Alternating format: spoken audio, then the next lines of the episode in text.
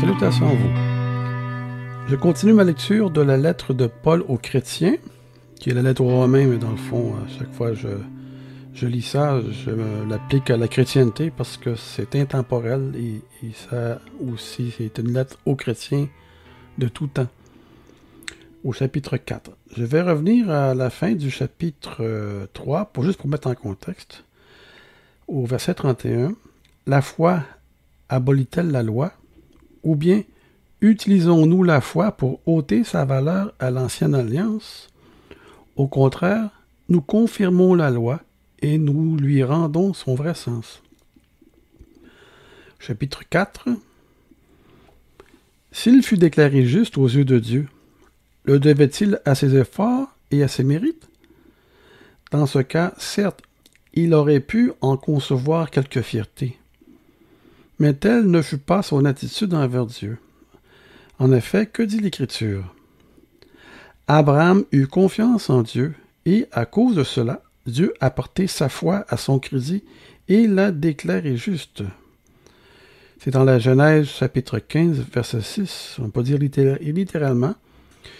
Cela lui fut imputé à justice. Ce terme du vocabulaire juridique et financier signifie que l'acte de foi d'Abraham fut porté au compte d'Abraham comme s'il avait vécu de façon juste devant Dieu. Le croyant qui n'a aucune vie juste à présenter à Dieu se voit attribuer par pure grâce la justice de Jésus-Christ. Généralement, lorsque quelqu'un a fait un travail, il a le droit à son salaire. Ce qu'il perçoit n'est pas une gratification, c'est un dû. Par contre, si un homme ne s'appuie pas sur ce qu'il a fait, mais qu'il place toute sa confiance en Dieu, alors ce Dieu qui justifie le pécheur tient compte de son acte de foi et déclare cet homme juste en portant sa foi à son crédit. C'est exactement ce que dit aussi David. Il proclame heureux l'homme que Dieu déclare juste, sans qu'il ait aucune œuvre méritoire à présenter.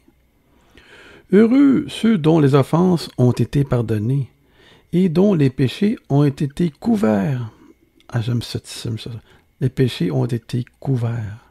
Comme Adam et Ève furent couverts par Dieu lorsqu'ils ont péché, Dieu a pris une peau d'animal pour les couvrir, pour cacher leur honte, pour cacher leurs péchés. Heureux ceux dont les offenses ont été pardonnées et dont les péchés ont été couverts. Heureux l'homme au compte de qui le Seigneur ne porte pas le péché. C'est dans le psaume chapitre 32, verset 1 à 2. Les péchés couverts sont non seulement invisibles aux yeux de Dieu, mais ils n'existent plus. Une question se pose. Ce bonheur n'est-il pas réservé qu'aux Juifs, ou bien est-il aussi accessible à tous les hommes? Nous disons qu'Abraham a été déclaré juste parce que Dieu a porté son acte de foi à son crédit. Question ici importante. À quel moment cela s'est-il passé? avant ou après le rite de la circoncision? Dieu l'a déclaré juste avant qu'il ne soit circoncis et lui a donné ensuite le signe de la circoncision. Abraham n'était pas circoncis. Elle devait être un sceau de la justice qu'il avait déjà reçu avant sa circoncision par sa confiance placée en Dieu. Ce n'est pas par la loi qu'il fut justifié. C'est pourquoi il devient le Père des croyants de tous les peuples qui sont appelés justes à cause de leur foi, sans être obligés de se faire circoncire. Et il devint aussi le Père des Juifs, de ceux qui ne se contentent pas seulement de signes rituels extérieurs, mais qui marchent sur les traces de l'homme de foi que fut Abraham, et qui croient comme il a cru avant d'être circoncis car la promesse de recevoir le monde en héritage ne fut pas donnée à Abraham et à ses descendants à cause de son obéissance à, la loi. Je rappelle que la loi n'existait pas à ce temps-là, dans le temps d'Abraham. Mais parce qu'il fit confiance à Dieu. C'est comme ça qu'Abraham fut justifié devant Dieu, parce qu'il a eu confiance, il a eu foi en Dieu. Voilà pourquoi il fut agréé par Dieu. En effet, si l'héritage est réservé à ceux qui satisfont aux exigences de la loi, la foi perdrait son sens et sa valeur, la promesse serait annulée.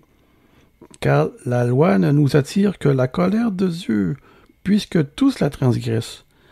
Par contre, là où il n'y a pas de loi, il n'y a pas non plus de transgression.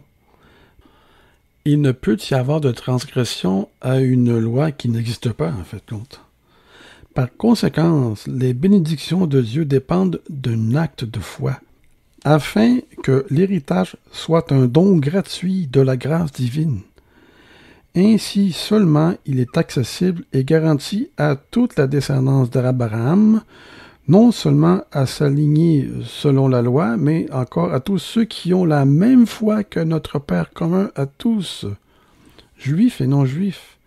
N'a-t-il pas écrit Je t'ai établi Père d'une multitude de peuples Genèse chapitre 17, verset 5. Il est notre Père à tous, et comment l'est-il devenu Parce qu'il a fait confiance à Dieu qui donne la vie aux morts et fait sortir l'être du néant.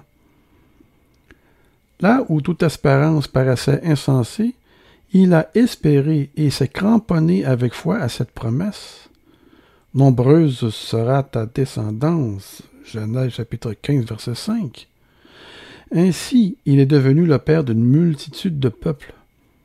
Naturellement, il savait qu'étant presque centenaire, son corps n'avait plus le pouvoir de procréer. Il savait aussi que Sarah n'était plus en état d'avoir des enfants. Littéralement, le corps d'Abraham et le sein de Sarah étaient atteints de mort. Mais toutes ces considérations ne l'ont pas fait vaciller dans sa foi. S'appuyant sur la promesse divine, il ne succomba pas au doute, puisant sa force dans la foi il fit honneur à Dieu.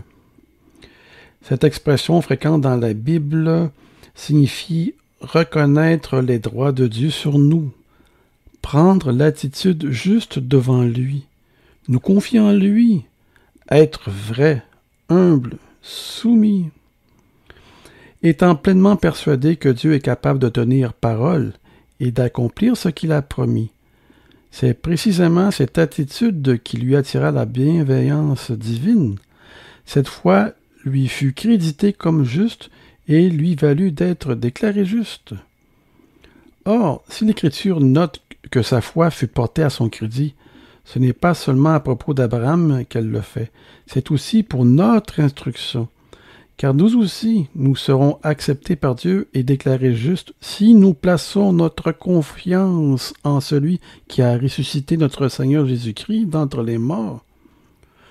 Ne fut-il pas livré à cause de nos fautes et ressuscité afin que nous soyons déclarés justes aux yeux de Dieu? Je continue au chapitre 5 pour garder la continuité du texte ici. Hein. Si donc nous avons été déclarés justes devant Dieu en raison de notre foi, nous sommes en paix avec lui grâce à notre Seigneur Jésus-Christ. Jouissons de cette paix et gardons-la. Oui, c'est le Christ qui nous a fait pénétrer dans le lieu où règne la bienveillance divine. Nous avons par lui, au moyen de la foi, un libre accès à la grâce et à la position privilégiée qui est la nôtre.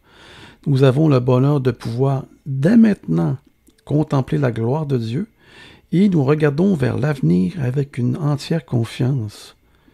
Nous savons que nous serons associés à cette gloire. Notre espérance nous fait exulter de joie, car un jour toute la splendeur divine sera nôtre. Mais il y a plus. Dès maintenant, nous pouvons être remplis de joie au milieu des épreuves et des souffrances. Oui, malgré nos difficultés et nos détresses, nous triomphons, car nous savons qu'elles contribuent à notre bien. L'épreuve nous apprend à être patients, à porter nos fardeaux sans rechigner. La patience nous affermit et développe notre force de caractère. Elle nous aide à faire toujours davantage confiance à Dieu. Lorsque nous avons traversé victorieusement l'épreuve, notre foi et notre espérance acquièrent force et constance. Or, notre espérance ne risque pas d'être déçue car Dieu nous aime et nous a donné son Saint-Esprit qui a rempli nos cœurs de son amour. En effet, lorsque nous étions encore empêtrés dans nos péchés, incapables de nous aider nous-mêmes, trop faibles pour aimer Dieu ou lui apporter quoi que ce soit de valable, le Christ, au moment fixé par Dieu, est mort pour nous, c'est-à-dire pour des impies qui ne se souciaient pas de Dieu. Il est déjà extraordinaire que quelqu'un donne sa vie pour un homme de bien. Il peut arriver que pour un bienfaiteur ou pour une cause juste, un homme accepte de braver la mort.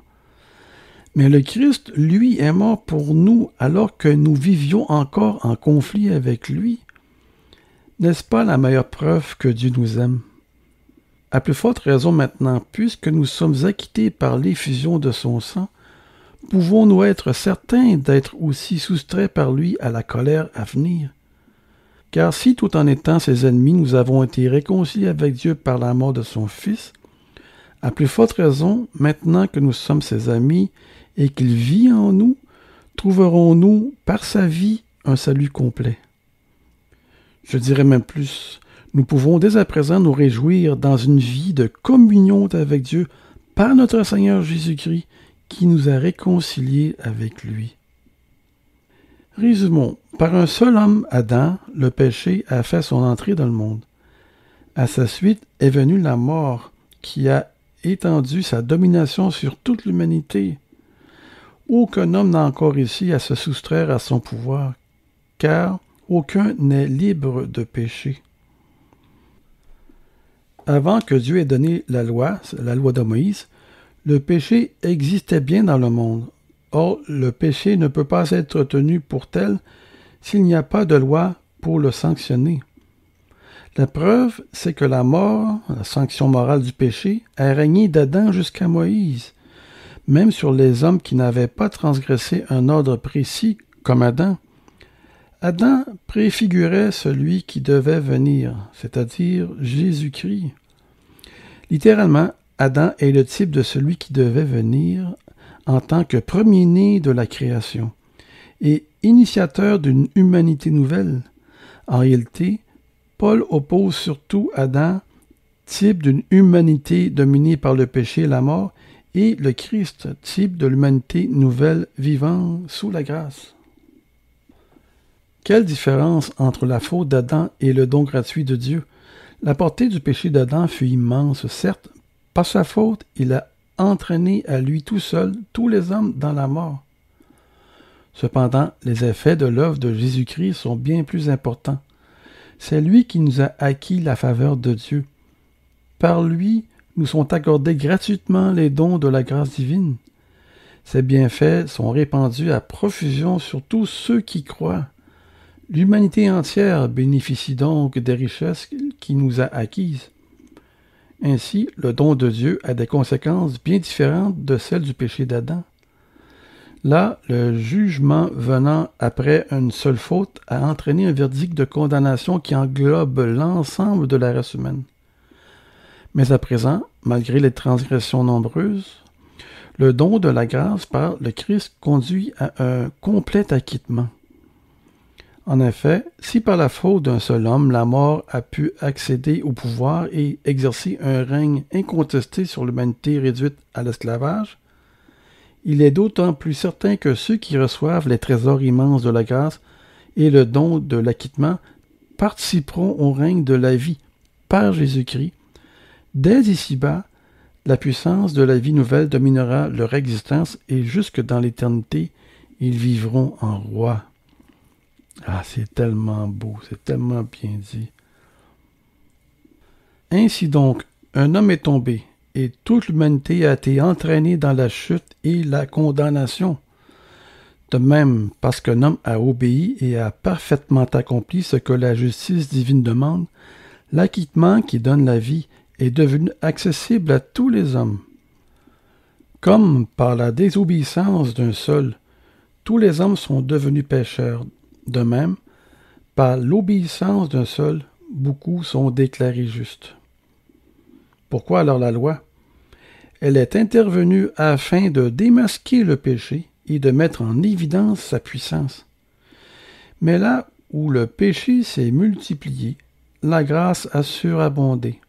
Oui, Au lieu même où il s'est manifesté dans toute son horreur, la grâce divine a atteint sa plénitude.